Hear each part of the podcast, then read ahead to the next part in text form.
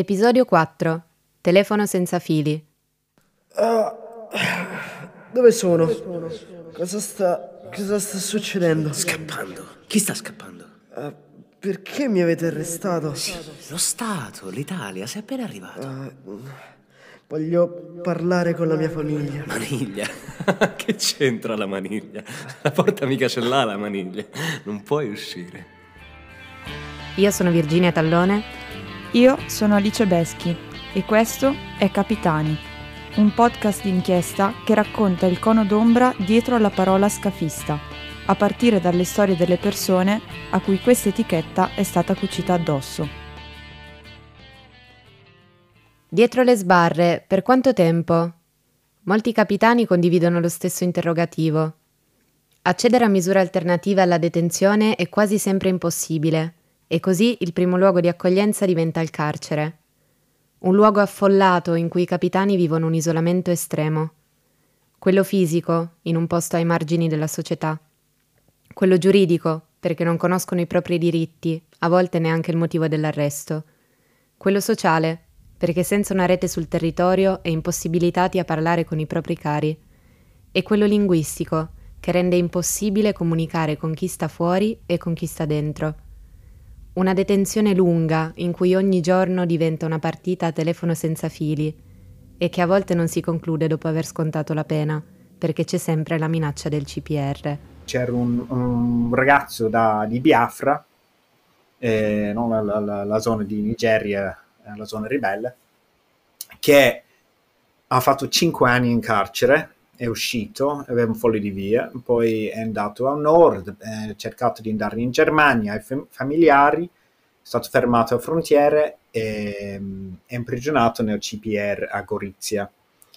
Sua, lui ha passato un anno in CPR perché c'è la legge che un richiedente di asilo può essere trattenuto per un anno. E poi, nonostante che il suo avvocato ha fatto veramente tantissimo cercando di sollevare tutti i motivi che per sua richiesta asilo, per le persone che conoscevano anche in Italia. Effettivamente è stato rimpatriato, siamo ancora in contatto con lui, eh, con il suo avvocato, stanno cercando modi ancora di combattere il caso legale per farlo rientrare, però è un, è un triste esempio di qualcuno che non ha mai visto pace in Italia, cioè lui è arrivato 6-7 anni fa come tutti gli altri, come tutte le altre persone, e lui ha sempre negato di aver guidato la barca, è stato difeso malissimo eh, dal suo avvocato difensore all'inizio, fatto 5 anni, CPR per un anno e rimpatriato. Questa breve storia che ci ha raccontato Richard Brody evidenzia bene come la vita di un capitano o presunto tale possa diventare un circolo di privazione della libertà Partiamo con una brevissima panoramica.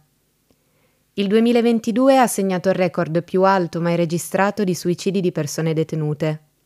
Questo dato allarmante, come le rivolte nelle carceri durante la pandemia e lo sciopero della fame di Alfredo Cospito contro il 41 bis, hanno riportato il tema sulle pagine dei giornali e interrogato le coscienze sull'istituzione carceraria, sul suo ruolo nella società e sulla condizione delle persone detenute.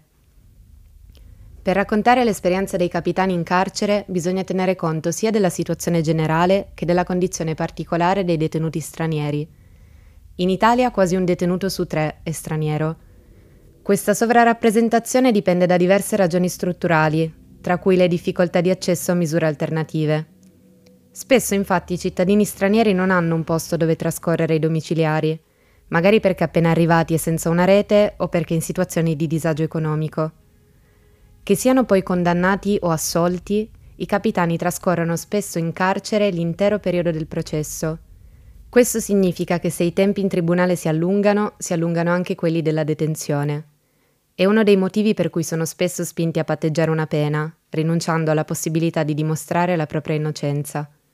D'altronde, se non si conoscono le regole del gioco, diventa difficile esercitare i propri diritti. C'era una persona che ci ha raccontato una volta che è stato arrestato, non era stato nemmeno informato del fatto di essere stato arrestato. Quindi è stato portato in carcere convinto che stesse entrando in un centro di accoglienza e nel momento in cui la porta, la cella si è chiusa dietro di lui si è reso conto di, essersi, di trovarsi in una situazione molto diversa da quella che in realtà aveva, aveva capito. Questa era Sara. Uno degli ostacoli più grandi per i capitani in carcere, così come nei tribunali, è la lingua. Gli interpreti e i mediatori culturali sono pochi o assenti e questa carenza strutturale rende difficile anche solo capire cosa stia succedendo. Ogni gesto quotidiano, dalle visite mediche alla richiesta di beni di prima necessità, diventa un incubo, soprattutto per chi viene portato in carcere subito dopo lo sbarco. A questo isolamento linguistico si somma quello sociale. Non avendo una rete sul territorio, è davvero raro che i capitani ricevano visite. C'è chi riesce a contattare per telefono i propri parenti o amici, ma i colloqui non sono mai regolari, anche perché è necessario prenotarsi e pagare una scheda di tasca propria. Così, tra una telefonata e l'altra, possono passare mesi, a volte anni. Molti capitani non riescono neanche a informare la famiglia della propria condizione, come è successo a De, e arriva in Italia nel 2016 e viene portato subito in carcere senza poter avvisare nessuno. Passa giorni, mesi, anni in attesa del processo. Più di due anni prima che venga assolto da tutte le accuse. Quando finalmente esce dal carcere può chiamare a casa. Per tutto quel tempo la sua famiglia ha pensato che fosse disperso e gli ha organizzato dei riti funebri. Questa storia ai limiti dell'assurdo, contenuta nel report Dal mare al carcere, dice molto sulla condizione di invisibilità e isolamento che vivono i capitani nelle carceri italiane. Le cose più scontate, come essere informati dei propri diritti o chiamare a casa, diventano un ostacolo istituzionale, scavalcabile solo grazie alla solidarietà di altri detenuti, volontari e attivisti. Richard Brody ci ha raccontato dell'incontro tra Arci Porcorosso e i capitani nelle carceri, con cui hanno iniziato a scambiarsi centinaia di lettere a partire da tre storie particolari. Una è quella di B. Essenzialmente uno dei ragazzi che abbiamo conosciuto che è, è scarcerato dopo una settimana a Pagliarelli poi è andato in giro in Italia, è stato arrestato un po' per sbaglio, cioè stava cercando di andare in Germania, poi viene messo in carcere in modo assolutamente sbagliato. Però quando è là eh, conosce un altro ragazzo gambiano che conosceva dal Gambia. E dice, ma tu cosa fai qua? Lei ha detto che io sono il capitano, ma ha detto che io sono il capitano. Quindi il nostro amico esce, arriva a Porco Rosso mezzanotte durante una festa, dice ma ragazzi sono arrivato, ero in carcere, ma non hai capito che ho visto là questo ragazzo ma non deve stare là, lui parla inglese, è istruito, non ha fatto nulla, certamente non sa guidare una barca. Le abbiamo detto cerchiamo di fare quello che possiamo, le abbiamo scritto una lettera. Quella era il 2017. Purtroppo abbiamo continuato di scrivere lettere fino a sei mesi fa eh, nel senso purtroppo che non abbiamo potuto aiutare lui con il suo caso. È stato condannato ad otto anni di carcere, di cui ha fatto sei, me- eh, sei anni e sei mesi. E poi la bella notizia è stato scarcerato, finalmente mh, mm, ha scontato la pena e ora sta a Palermo, sta bene, sta facendo la scuola, parla un ottimo italiano. Negli ultimi due anni lo scambio epistolare con i capitani è diventato sistematico in questo momento scrivono una o due volte al mese a una cinquantina di persone detenute in tutta Italia, offrendo supporto legale, ma soprattutto umano. Cerchiamo di farlo quanto possibile in gruppo, eh, con altre persone, volontari, militanti, chi vuole, amici dei detenuti pure, e soprattutto perché ci fa bene farlo insieme. Questo vecchio militante, Lanfranco Caminiti, che ha scritto in un saggio che la sfida è di far avvicinare la città alle sue carceri. Avvicinare la città al carcere significa far guardare alla società i suoi margini, i luoghi e le persone spinte sul confine, troppo spesso non viste. E se parliamo di luoghi invisibili, non possiamo evitare di raccontare dei centri di permanenza per il rimpatrio. I CPR sono centri di detenzione amministrativa, in cui vengono portate le persone in attesa dell'espulsione forzata dal territorio italiano. Ogni cittadino straniero per essere libero ha bisogno di essere in regola con il permesso di soggiorno, perché altrimenti rischia il CPR e poi il rimpatrio nel paese d'origine. Non è difficile immaginare quanto uno scenario simile possa essere spaventoso per persone che hanno attraversato la frontiera europea con enorme fatica, magari proprio in fuga da quello stesso paese in cui rischiano di essere rimandate. Una persona condannata come scafista ha molte difficoltà con il permesso di soggiorno, come vedremo meglio nel prossimo episodio. Di conseguenza non è raro che per un capitano la privazione della libertà continui anche dopo la scarcerazione, con un trasferimento diretto dal carcere al CPR. Il futuro di una persona accusata di essere scafista dal punto di vista dei documenti è difficilissimo perché deve cercare di evitare il CPR. Ad esempio, una, una persona che abbiamo seguito è riuscito, per fortuna, che è stato in carcere per articolo 12, è riuscito a non finire in CPR perché era positivo al Covid al momento in cui mh, c'è stato il fine pena, quindi non poteva essere deportato in un CPR ed è, è, è uscito dal carcere, ora si sta costruendo una vita, lavora, ha fatto richieste di protezione internazionale. Questa è Maria Giulia Fava che racconta un altro tassello della storia di B. Per chi non ha questa fortuna, che è, strano chiamarla fortuna, eh, invece rischia di vedere, cioè, di avere talmente tanti ostacoli davanti che poi oltre a eh, proprio materialmente avere poche possibilità di vivere in Italia, c'è anche l'aspetto psicologico di essere partito in cerca di una vita migliore, aver avuto il carcere come primo luogo d'accoglienza, pensare di aver finito come tutte le persone dopo aver espiato la pena, appunto per un reato che magari a volte di cui è stato condannato senza tutte le garanzie del caso e poi invece viene portato in un altro luogo che assolutamente disumano eh, come il CPR e non riesce ad avere neanche una possibilità di e quindi diventa molto, molto complicato il tutto. Quello dei CPR è un tema enorme, che tocca i capitani molto da vicino, ma in generale tutte le persone che non hanno la cittadinanza italiana. A, 22 anni, in Italia da quando ne aveva 4, lo racconta in una lunga lettera pubblicata dalla rete Mai più Lager No ai CPR. Dopo un appuntamento alla questura di Monza per consegnare gli ultimi documenti per un permesso per lavoro subordinato, A viene portato nel CPR di Milano in seguito al respingimento della richiesta, dove trascorre 72 ore prima di essere rilasciato grazie al suo avvocato. Appena arrivato viene perquisito da sette agenti e poi portato in uno dei settori della struttura. Durante il breve tragitto potevo sentire urla strazianti e lamentose e continui rumori di sbattimento sulle porte di ferro. A tutti gli effetti sembrava una galera anziché una struttura d'accoglienza, come dicevano. Un posto molto sporco, buio e grigio, pieno di inferriate e inferriate, come se fosse una galera di massima sicurezza. Tutto saldato a terra. Tavoli, letti, sedie, luci blindate. Il CPR è un non luogo di paradossi. È come una prigione, ma per persone che non hanno commesso nessun reato penale. Serve a trattenere chi è senza documenti in regola, ma non è regolato. È un luogo di privazione della libertà personale, ma chi ci viene rinchiuso viene definito ospite. Dovrebbe servire soltanto per il tempo di esecuzione del rimpatrio, ma diventa un buco in cui far scomparire persone che non si possono rimpatriare.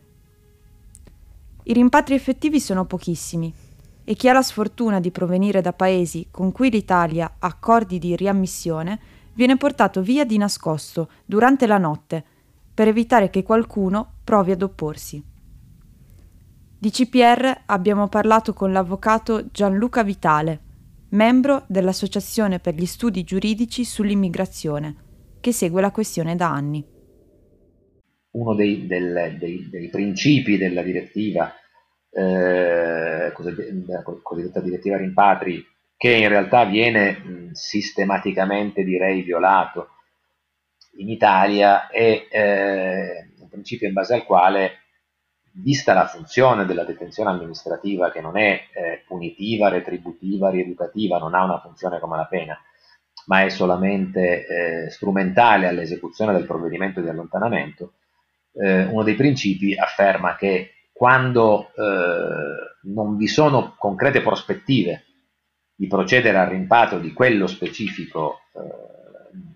di quella specifica persona cittadina straniera, eh, non può eh, né iniziarsi né proseguirsi la detenzione amministrativa e trattenimento.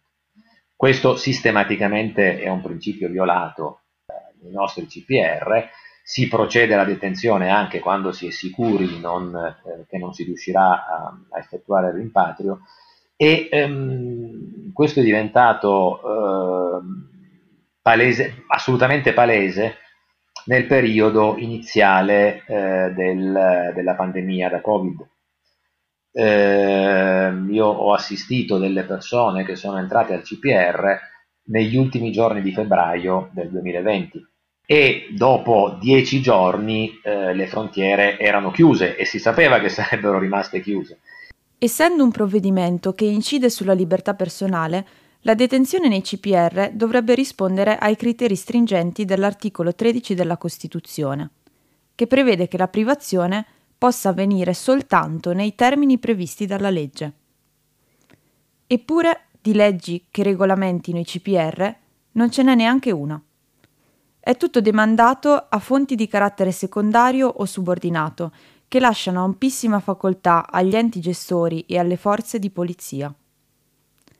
Questo è forse l'aspetto che differenzia in maniera più sostanziale il CPR dal carcere. Che ci sia questa profonda differenza con eh, quello che succede nelle carceri è testimoniato da quasi tutti i migranti che hanno eh, passato entrambe le esperienze di detenzione che eh, magari dopo un periodo di detenzione carceraria sono transitati al, al CPR, tutti sostanzialmente dicono eh, è molto meglio il carcere.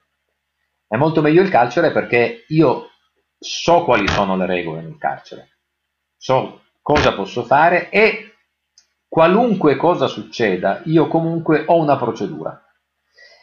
Poi ovviamente questo non significa che il carcere funziona benissimo, io ho un'idea molto eh, precisa sulla, anche sull'istituzione penitenziaria, sull'istituzione carcere. La pandemia anche sul carcere ci ha insegnato che eh, può succedere, possono succedere cose molto gravi all'interno delle carceri, ma lì molto spesso sono in violazione di regole. Violazione non, non, non censurate, non approfondite, non, non processate dal, dall'autorità giudiziaria, ma violazione di regole. Qui, non essendoci una regola, non possiamo parlare normalmente di una violazione di una regola, ma semplicemente di discrezionalità. Proprio per questa discrezionalità, chi sorveglia i CPR può decidere arbitrariamente di mettere una persona in isolamento. Nel CPR di Torino, la zona in cui avviene si chiama ospedaletto, perché dovrebbe servire per motivi sanitari. Ma come ci ha raccontato Vitale, ha più che altro una funzione di prevenzione e mantenimento dell'ordine pubblico nel centro. Un'altra delle questioni più preoccupanti nei CPR è quella sanitaria. Chi dai CPR è poi uscito, o chi è riuscito con difficoltà ad accedervi dall'esterno, ha denunciato pessime condizioni igieniche e alimentari, unite al trattenimento di persone in gravi condizioni di salute fisica e mentale e all'abuso di calmanti e psicofarmaci. Gianluca Vitale è stato anche l'avvocato di Mussa Balde, di cui magari chi ci ascolta ha già sentito parlare. La sua storia è una di quelle che ha contribuito a svelare il mondo sommerso dei CPR, anche se purtroppo non è stato l'ultima vittima di quel sistema. Mussa Balde è arrivato in Italia nel 2016, come tantissimi altri.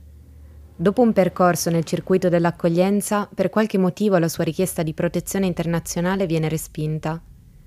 Diventa così una delle tante persone a cui è preclusa la possibilità di avere dei documenti validi, un sans-papier con tutte le possibili conseguenze e ostacoli nella vita quotidiana, dal trovare un lavoro ad avere una casa. Continua però a vivere nel, nell'imperiese, in particolare a Ventimiglia, Ventimiglia che è un luogo particolarmente problematico, evidentemente. Ventimiglia si trova alla frontiera con la Francia, da lì decine di persone ogni giorno tentano di passare il confine alpino a piedi e vengono brutalmente respinte dalla polizia francese. Il percorso da Ventimiglia a Mentone è soprannominato Sentiero della Morte.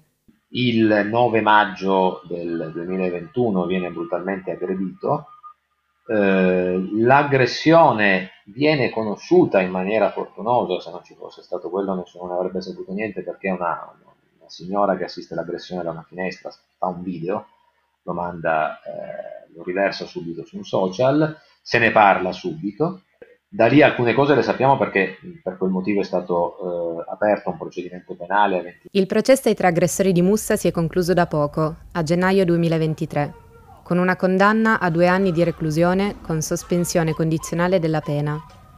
Quella ripresa dal video che ha poi fatto il giro dei social è solo una parte dell'aggressione. Come ricostruibile tramite altri materiali del fascicolo processuale, si tratta di una vera e propria spedizione punitiva, violentissima, Due dei tre aggressori si posizionano in strada per prenderlo alle spalle. Mussa viene colpito prima con una sbarra di ferro, finisce a terra e viene preso ripetutamente a calci e a pugni, tutti alla testa. L'altra parte interessante che abbiamo potuto parzialmente ricostruire vedendo i video che ci sono nel fascicolo processuale è che eh, subito dopo l'aggressione Mussa si allontana, va via, proprio perché evidentemente eh, lui comunque era cosciente del fatto che eh, che era una persona irregolare, forse temeva, e eh, viene riportato indietro dalla polizia. Quindi evidentemente la vittima del reato viene recuperata, ma non in quanto vittima del reato, ma in quanto migrante, che andava controllato. E infatti è stato controllato, è stato mandato al CPR. Mussa viene portato nel CPR di Torino, in cui lo mettono subito nell'ospedaletto, la struttura di isolamento che abbiamo citato prima. Ci passa diversi giorni, da solo. In quegli stessi giorni molte persone si chiedono che fine abbia fatto la vittima di quell'aggressione che continua a girare sui social, tra cui anche organi istituzionali come la rete dei garanti. La ricerca di Mussa continua e viene anche chiesto al CPR di Torino se fosse arrivato qualcuno che era stato aggredito a Ventimiglia. Rispondono che no, assolutamente no. Finché fortunatamente dopo diversi giorni eh, vengo a sapere che c'è un soggetto che può corrispondere a quelle caratteristiche perché arriva da Imperia, perché insomma, alla, lamenta delle, delle, lesioni al capo, eccetera, eccetera, quindi riesco a parlargli. Peraltro quando vado la prima volta a parlargli eh, chiedo di, di, fare un colloquio con lui la prima risposta che mi viene data è ah, eh, lui però non sappiamo se viene, se verrà al colloquio. Eh, perché non sta bene. Eh, e il riferimento era molto chiaro al non stare bene da un punto di vista psicologico. Questo lo sapevano tutti al centro, evidentemente meno la struttura sanitaria, perché non c'era stato un particolare interesse al profilo psicologico di, di Mussa. Eh, comunque poi riesco a vederlo, riesco a parlarci, lui mi dice, faccio vedere il video, mi dice sì sì, quello sono io, mi fa vedere che ha la ferita ha una ferita al capo eh, e continua a dirmi che non riesce a capire perché è finito al CPR lui era stato aggredito. Eh, poi appunto l'ultima frase che mi dice, che è un po' è quella che mi resta più in testa ovviamente, è l'ultima volta che lo vado a trovare, due giorni prima che si togliesse la vita, mi dice comunque avvocato da, da qui devo uscire e quindi da qui in qualche modo esco. È uscito non, non da vivo, ma, ma è uscito. Mussa si è tolto la vita il 20 maggio 2021. Aveva 23 anni. La Procura di Torino ha aperto un'indagine per accertare le responsabilità del personale del CPR, che è ancora in corso. Purtroppo il suo non è stato un caso isolato, anche se sicuramente più mediatizzato degli altri. Decine di persone rinchiuse nei CPR hanno tentato il suicidio o commesso atti di autolesionismo. Troppi sono morti. Un fatto che dovrebbe interrogare profondamente sulle condizioni di questi gentri, sul loro vero scopo, sulla loro stessa esistenza. Ci ho pensato tanto, e sì, certo, i ragazzi dentro hanno bisogno delle scarpe, dei vestiti, un po' di soldi, ma quello di cui hanno bisogno veramente è la loro libertà. Hanno bisogno di avvocati buoni. B arrestato nel 2014. In questo episodio abbiamo parlato di carcere e CPR e dell'isolamento che vivono i capitani, rimbalzati troppo spesso dal primo al secondo. Il loro percorso verso la libertà è una lunghissima corsa a ostacoli, in cui pochi raggiungono l'arrivo. Anni di detenzione, per cosa? Qual è il confine tra me, che non ci ho mai passato un giorno, e un capitano che ci passa anni della propria vita? Mi verrebbe da rispondere che è una questione di privilegio più che di scelte. Il privilegio di non violare nessuna legge per potermi trasferire in un altro paese. Il privilegio di appartenere a una società che nasconde questi luoghi e le persone che li popolano come polvere sotto il tappeto. Mi domando se sia giusto o se invece non sia solo comodo. Mi chiedo se la legge sia uguale per tutti. E io, tu, noi, cosa possiamo fare? Proveremo a rifletterci nell'ultimo episodio. Questo è Capitani, un podcast d'inchiesta di Alice Beschi e Virginia Tallone. Il sound design e il montaggio sono di Simone Rocchi. Trovate crediti, fonti e approfondimenti nella descrizione dell'episodio. Si ringraziano le persone intervistate per il prezioso contributo.